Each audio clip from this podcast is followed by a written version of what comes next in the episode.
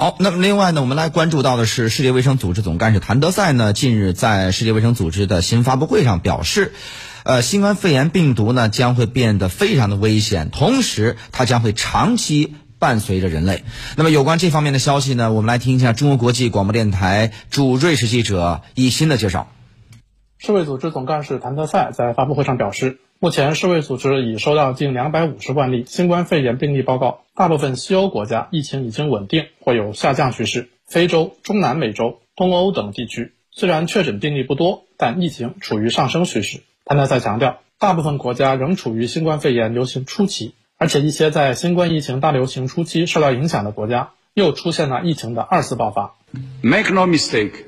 we have a long way to go. 毫无疑问，我们还有很长的路要走。新冠病毒将与我们长期共存。确实，在许多国家，居家令和其他一些物理距离限制措施成功抑制了新冠病毒的传播，但这种病毒仍然是极其危险的。早期证据表明，世界上的大多数人口仍然易感，这意味着疫情很容易死灰复燃。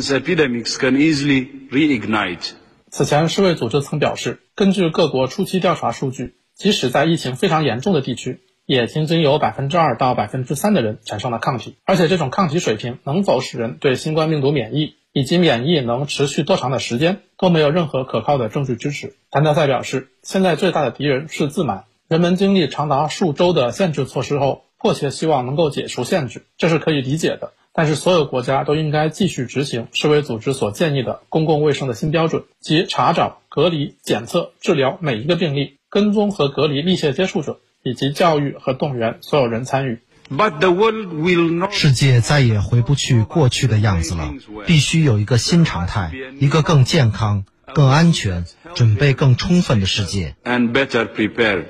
谭德赛警告说，不执行公共卫生新标准，或者不能始终如一的执行的国家。将会看到更多的感染病例，更多的人会因此失去生命。另外，在回答记者提问时，谭德赛表示，根据国际卫生条例2005版，世卫组织宣布全球关注的公共卫生事件就是最高级别的警报。而世卫组织宣布新冠疫情为全球关注的公共卫生事件的时间并不晚。谭德赛表示，当世卫组织1月30号宣布新冠疫情为全球关注的公共卫生事件时，中国以外只有82例确诊病例，而且大部分是在中国周边国家。当时非洲没有确诊病例，欧洲也只有十例，法国五例，芬兰一例，德国四例。So looking back，我们现在回头来看，我认为我们是在正确的时间宣布了新冠疫情为全球关注的公共卫生事件，在一个世界有足够的时间做出反应，在中国以外的其他国家有足够的时间做出反应的时间。我重复一下。当时中国以外只有八十二例病例，并且没有死亡病例，有足够时间从一开始就阻止疫情扩散。